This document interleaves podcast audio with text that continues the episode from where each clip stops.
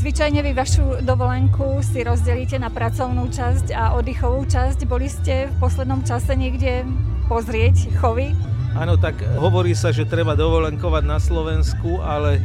máme radi more a vždy to spojíme pekne aj s touto časťou, čiže k moru chodíme na sever Talianska. Teraz sme boli v úžasnom mestečku Caorle, každému ho odporúčam. No a z Caorle k Dolomitom v Alpách je to zhruba necelé dve hodiny cesty autom. No a tam tie Dolomity sú úžasné nielen z hľadiska toho, ako vyzerajú, ale sú tam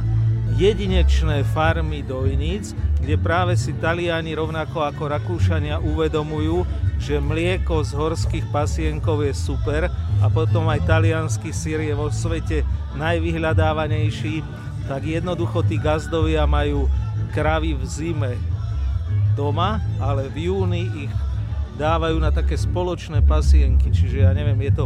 zhruba sto dojníc na jednom mieste sa v lete chová, tam sa aj doja, no a tam sa pasú a vyrábajú z nich